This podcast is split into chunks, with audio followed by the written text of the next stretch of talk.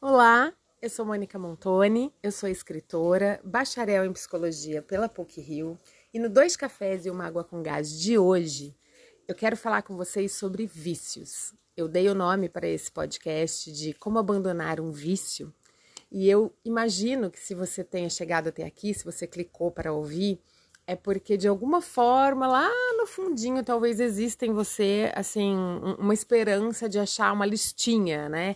É, é, que vai falar, faça isso em primeiro lugar, faça isso, dois, três, quatro, né? A gente tem até pesquisas que falam que o nosso cérebro adora uma listinha, né, de, de passo a passo para as coisas, mas sinto em dizer que não vai rolar uma listinha por aqui hoje. Quer dizer, até vou dar umas diquinhas, mas o que eu queria propor aqui hoje é de trazer um pouco de reflexão, lançar um pouco de luz sobre é, o lado emocional dos vícios, né? O que, o que prende a gente né, nos nossos vícios, muitas vezes emocionalmente, né? E por que, que eu escolhi o dia de hoje para falar sobre vícios, né? Esse dia 31 de outubro, onde está todo mundo é, brincando de Halloween, enfim. Porque há exatos cinco anos, no dia 31 de outubro, eu dei um dos maiores passos da minha vida, mais profundos, mais difíceis, mais dolorosos e mais incríveis, eu nem sei encontrar a palavra, que foi parar de fumar. Eu era, né, super viciada em cigarro desde os 12 anos de idade, ou seja, comecei muito menina é, como a maioria das pessoas começam, né, nessa coisa de tipo, de querer ser aceito, de entrar num grupinho. Eu queria muito andar com a turminha é, da minha irmã mais velha, que tinha minha prima, que tinha outras meninas mais velhas, e elas ficavam, né, por eu ser a caçula, vai para lá, você é a pirralha, não vem aqui. Tipo, fechavam a porta do quarto e não deixavam entrar. E eu ficava puta com aquilo, porque obviamente eu já me sentia muito grande, muito adulta, muito mocinha, né? E aí eu encontrei nessa, nessa coisa do cigarro, porque eu tinha uma prima, que era desse grupinho, que fumava escondido. Então, de vez em quando, ela entrava no banheiro para fumar escondido. E aí eu comecei aquela coisa, eu, eu roubava um cigarro do maço, ou da minha mãe, ou da mãe dela, que eram fumantes, pra gente aquela coisa tipo, olha, peguei o cigarro, vamos lá no banheiro. Então, era uma espécie de cumplicidade ali que eu acho, né, me sentia aceita, pertencente de alguma forma, abrindo portas para mim é, dessa forma, né? Depois, assim, tem várias outras elucubrações que eu fui fazendo, né? É, da, da, manutenção do, do meu vício no cigarro ao longo do tempo, com essa questão do pertencimento, mas não é nem isso que eu quero entrar aqui hoje, né? Eu acho que uma das primeiras coisas e que a gente, né, precisa falar sobre vício, né? É legal estar tá conversando sobre vício. E eu resolvi não fixar só na coisa do cigarro, né? Falar vícios no geral, porque eu acredito verdadeiramente que quase todos os vícios têm uma mesma matriz, sabe? Tem um, uma mesma irmandade, assim. É, os vícios, de alguma forma, eles servem como boias né, emocionais para a gente se livrar de alguns impactos, assim, da vida, né? De algumas frustrações, todos eles, na verdade. O vício em comida, o vício em jogo, o vício em sexo, o vício em cigarro, o vício em bebida, enfim, os vícios em geral, né?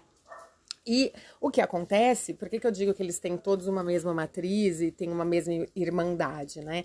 Porque todos os vícios, eles acabam ativando o nosso sistema de recompensa no nosso cérebro, né? É, eles fazem o mesmo caminho, na verdade. O açúcar, por exemplo, o vício em açúcar, o açúcar atinge a mesma região do cérebro que a cocaína. Né? Então, eles são ligados nessa por esse, por esse fio, né? Que é o sistema nosso de recompensa. Agora, é, existe ali, vamos botar na, na, mente do viciado, né? Por exemplo, a minha mente, né? Eu, eu, não, eu não me considero uma não viciada mais só porque eu parei de fumar, né? Eu não estou fumando, eu não estou exercendo o vício, mas eu sei que eu preciso estar tá sempre de olho nisso e preciso ter consciência de que eu tenho um, um, perfil de viciada, né? Assim, o meu cérebro, ele, ele busca essa coisa da, da, da recompensa e eu preciso sempre estar muito atenta com isso, né?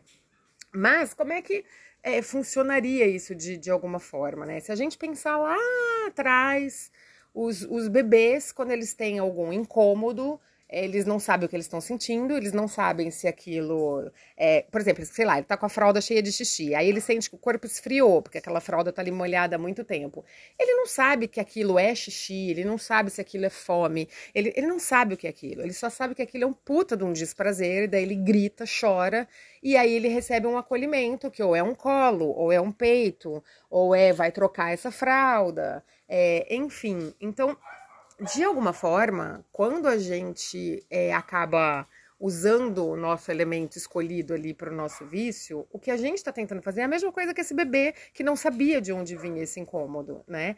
Então são, são incômodos na fase adulta, né? Daí emocionais, de angústia, angústia, frustração, em geral frustração, né? Sentimento de impotência, enfim, momentos em que, que a vida, né, dá ali algumas rasteiras, põe alguns desafios que geram desconforto, é onde isso vira o gatilho para né, é, a gente fazer a manutenção aí dos nossos vícios, né? E em geral também, é, a maioria dos vícios, eles têm é, essa coisa da socialização, né? É, quem usa droga em geral começa usando com amigos, aí depois até quando entra num, num nível mais hardcore, assim, acaba aquela coisa, né, indo se drogar sozinho, escondido, e dependendo da droga, enfim mas sempre tem uma coisa muito social, né? Se, se você for reparar, inclusive, principalmente o começo desses vícios. A pessoa que começa a beber, por exemplo, ela começa fazendo um brinde com os amigos, numa festa e tal. É... Então tem, tem esse componente do coletivo. E se a gente parar para pensar, olha que, que interessante, né? É, não é só uma necessidade de ser aceito. O que, que significa ser aceito, se a gente for destrinchar isso, né? É, ser aceito é, de alguma forma, ser protegido. Porque na época das cavernas, só sobrevivia quem andava em bando. Então, nós somos seres gregários, né? O nosso inconsciente coletivo é gregário. Ele precisa dessa sensação de pertencer para se sentir seguro.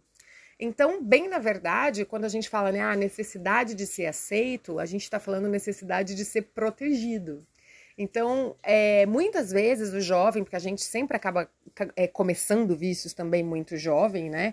E depois vai fazendo a manutenção. Claro que nada disso que eu tô falando é regra, tá, gente? A gente eu tô falando de uma maneira geral, isso é preciso sempre, né, ficar claro. Mas, em geral, é muito jovem que a gente começa qualquer tipo de vício. E, e é muito por esse sentimento de querer ser protegido pelo grupo, na verdade. Esse ser aceito é o ser protegido, né? Acontece que, né, a vida vai passando e a gente vai percebendo que o que a gente usa, né, essa boia que a gente usa do vício, ela é placebo, porque ela não resolve as nossas dores, ela não resolve a nossa frustração, ela não resolve nossos sentimentos de culpa, de impotência, de vergonha, ela não, ela simplesmente não resolve, ela pode aplacar por alguns minutos, mas quando acontecer qualquer outra coisa na vida é, que te botar nesse lugar de novo, de medo, de raiva, de culpa, a sua tendência vai ser fazer a manutenção desse vício, né? Então, assim, é preciso ter em mente que é, deixar um vício não é apenas abandonar um hábito ruim. Assim, muitas pessoas acham que, tipo, não, agora eu, a partir de segunda-feira, vou ser uma nova pessoa, vou me matricular na academia, vou começar a malhar, vou parar de fumar, vou parar de comer carne, eu agora vou virar uma pessoa mais, né, vou cuidar de mim agora. Sinto te informar que se você fizer esse combo do autocuidado na sua cabeça, a probabilidade de você fracassar é muito grande. Porque é muita informação, muita para o cérebro simplesmente comandar, né? Tipo, você não quer só largar um vício, você quer virar outra pessoa. É, e aí também você precisa estar tá estudando, investigando, especialmente em terapia, se você puder fazer, né? De onde vem essa necessidade de se transformar em outra pessoa? Ok, se cuidar é maravilhoso, né? Todo mundo tem que se cuidar, cuidar da sua saúde, da sua saúde corporal, física, espiritual, mental, é, mas desde que isso não seja agressivo para si, né? Desde que isso também não, não traga outros descompassos, né? Então, assim, é, eu acho que a primeira coisa que eu diria é que se você não tiver aberto, se você quiser né, abandonar um vício, se você não tiver aberto de fato para olhar para todas essas angústias que você foi jogando ao longo da vida, desde a infância, da adolescência para debaixo do tapete, dificilmente você vai conseguir sair é, do lugar com esse vício, né? Então, é, um processo terapêutico é fundamental para justamente poder falar das, dessas dores e fazer contato com essas dores e descobrir é, aonde, né, que essas dores nascem, né? Então, eu acho que a primeira coisa mesmo que é preciso ter consciência quando se quer abandonar um vício é entender que abandonar um vício não é apenas abandonar um hábito ruim, é, é saber que você vai ter que olhar para suas partes escuras para iluminar elas e depois transmutar elas, né? Ninguém abandona um vício sem passar por uma transformação muito profunda, sem chorar as dores ancestrais e sem, como eu sempre digo, né, morrer para o que foi e se abrir para o que virá. Óbvio que a parte comportamental conta muito, né? É, na manutenção de ficar longe desse vício. E eu vou, vou dar algumas dicas ao final desse vídeo. É, desse vídeo não, aquela que é acostumada, tá vendo? Eu não tenho o hábito do podcast, tô começando essa brincadeira aqui. Mas eu vou dar algumas dicas comportamentais, né? No caso, para quem quer parar de fumar. Mas essas é, atitudes né, que a gente vai fazendo, elas ajudam a se manter longe ali do vício por um tempo, mas se, se não passar pela noite escura ali da alma, se não mergulhar nela e com acompanhamento de, né, de preferência, é, terapêutico, dificilmente vai conseguir sair, vai ficar naquela roda gigante da, das recaídas, né? Eu mesma, antes de parar de fumar, passei, sei lá, por nove recaídas. Às vezes eu conseguia parar, eu ficava um mês, depois eu recaía. Aí eu já cheguei a ficar nove meses e depois recaía de novo. E cada recaída era por um, um motivo.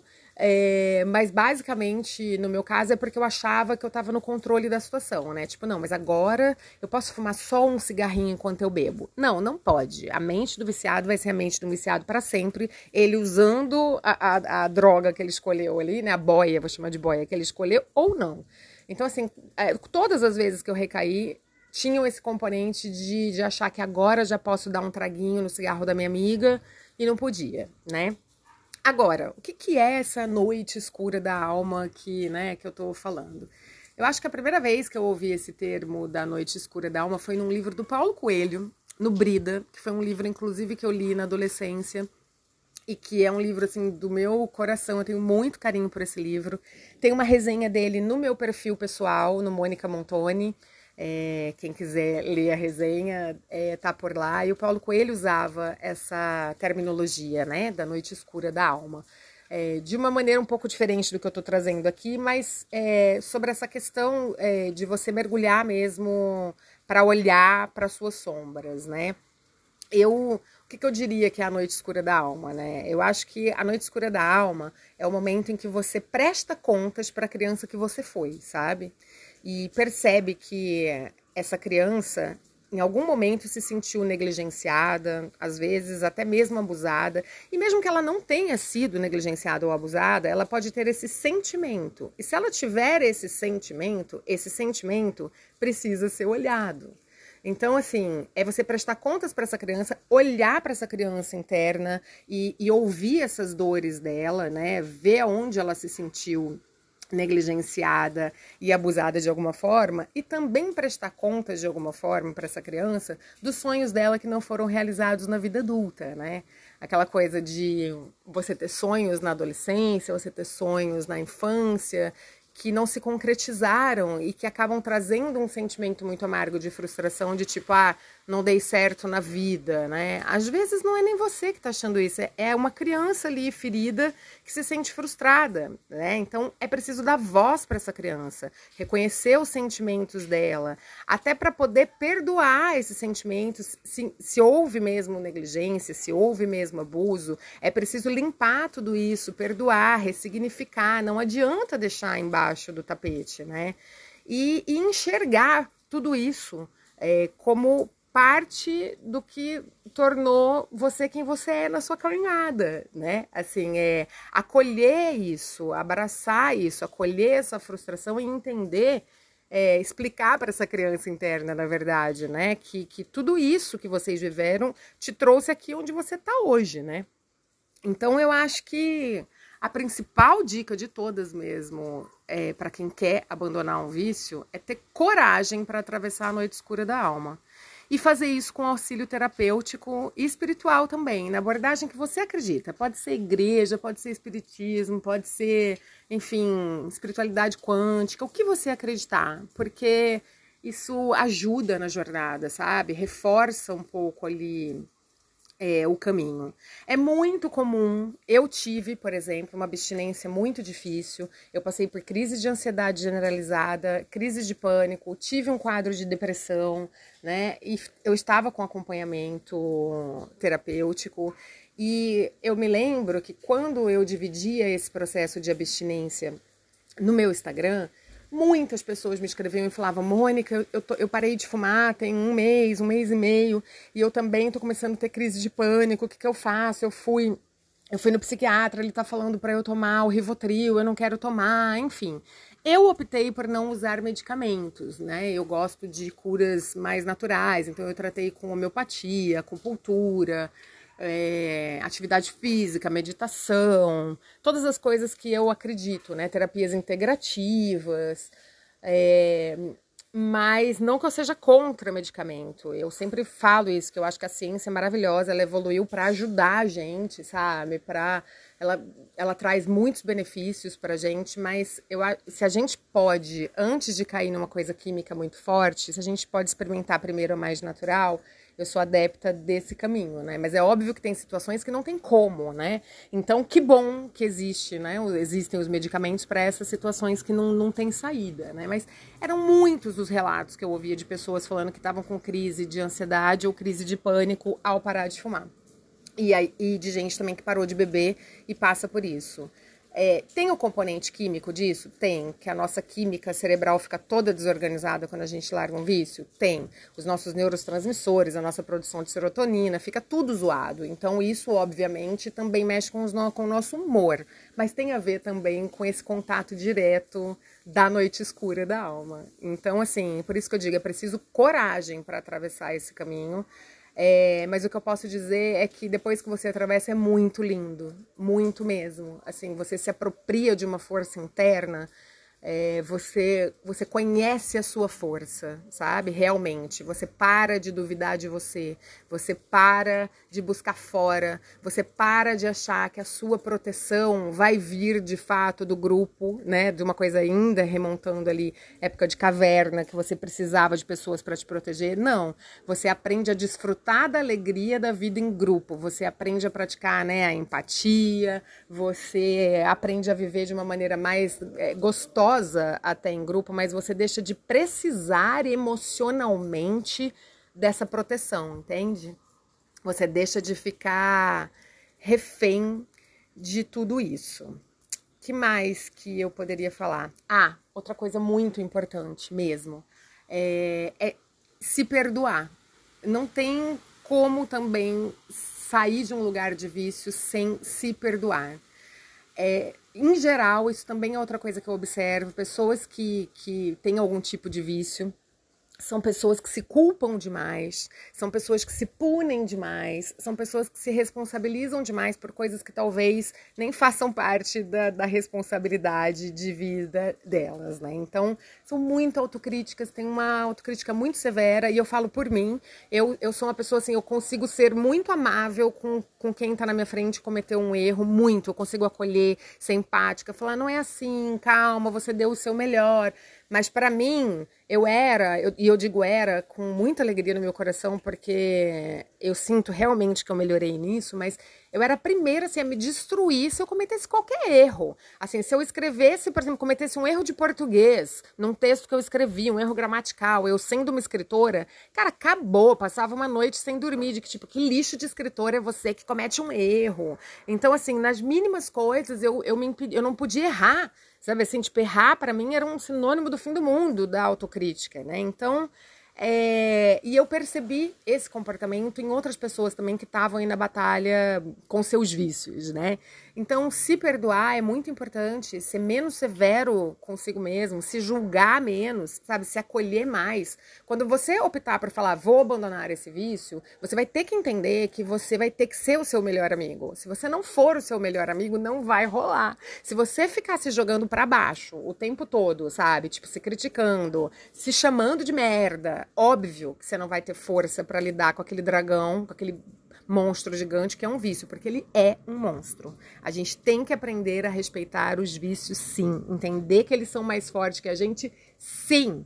É, e que a gente, ok, a gente pode lidar com eles, mas eles são mais fortes no sentido de que eles vivem à espreita e que a qualquer mínima vulnerabilidade nossa eles podem entrar.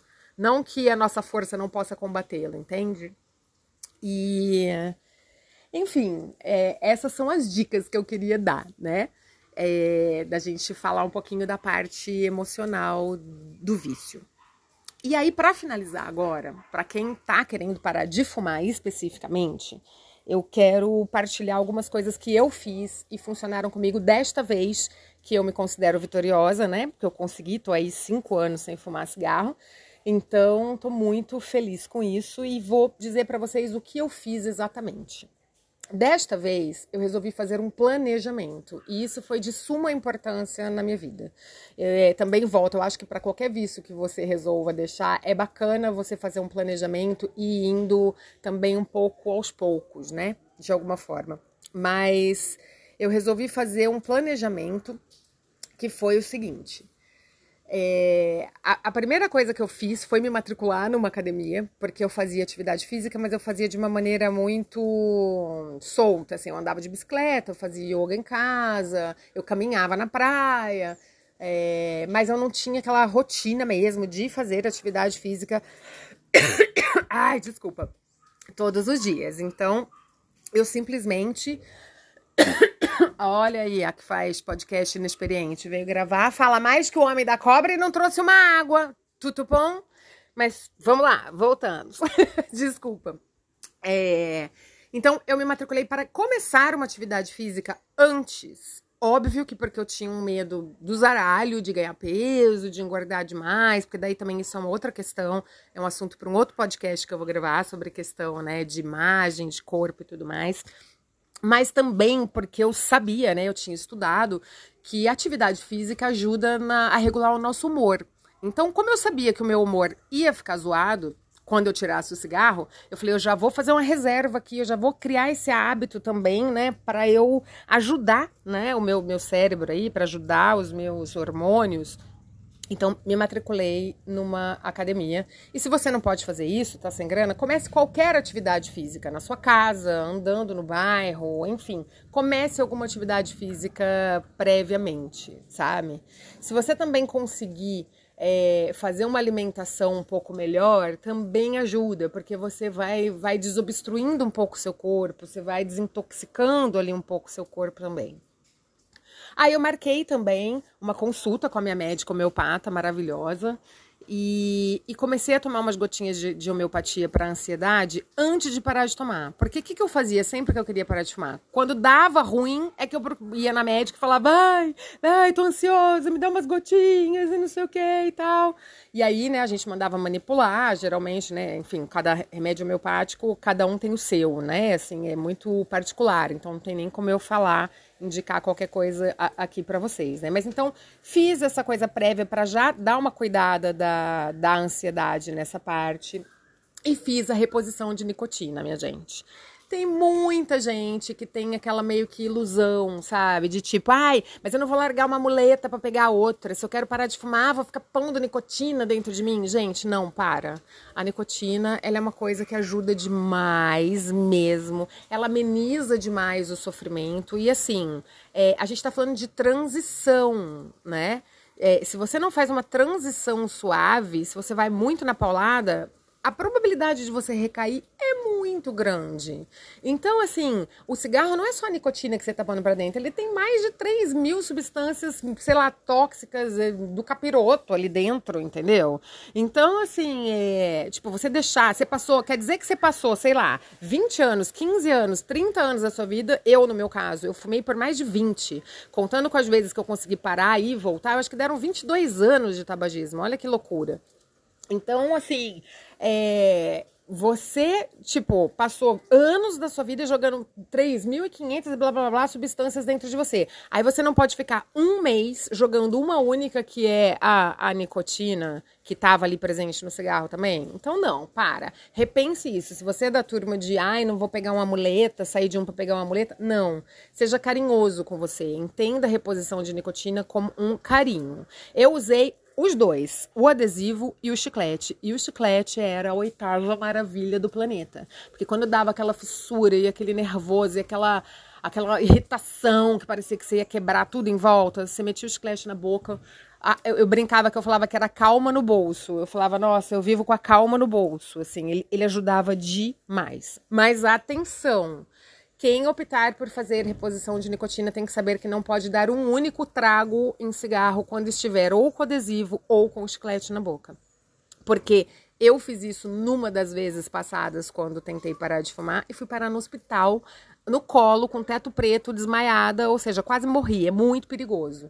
É, não pode fumar fazendo reposição de nicotina junto. É uma coisa para te auxiliar quando você realmente não vai mais fumar. E ajuda mesmo. Tem algumas pessoas que eu conheço que fizeram uso do medicamento, do bupropiona, que é super conhecido, é, e deram super, se deram super certo com esse medicamento e não tiveram nem crise de abstinência, passaram assim suavonas nesse por essa etapa, mas outras pessoas tiveram. Eu, quando tomei ele numa das vezes passadas, acho que foi a terceira ou quarta vez que eu tentei parar de fumar, eu tive uma crise assim, ansiosa bizarra, eu passei muito mal, eu vomitava, era um negócio que me fez muito mal, então eu nunca mais é, tentei, assim, né?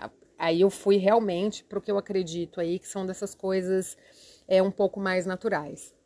Se você conseguir, se for da sua personalidade, é, começar também um, um, fazer meditação, procurar vídeos no YouTube. Às vezes tem uns que começam assim com cinco minutinhos por dia, porque isso vai te ajudar a aprender a respirar, vai te ajudar a aprender a parar um pouco, vai ajudar para a hora que a ansiedade vier, quando tirar o cigarro, você ter algumas ferramentas.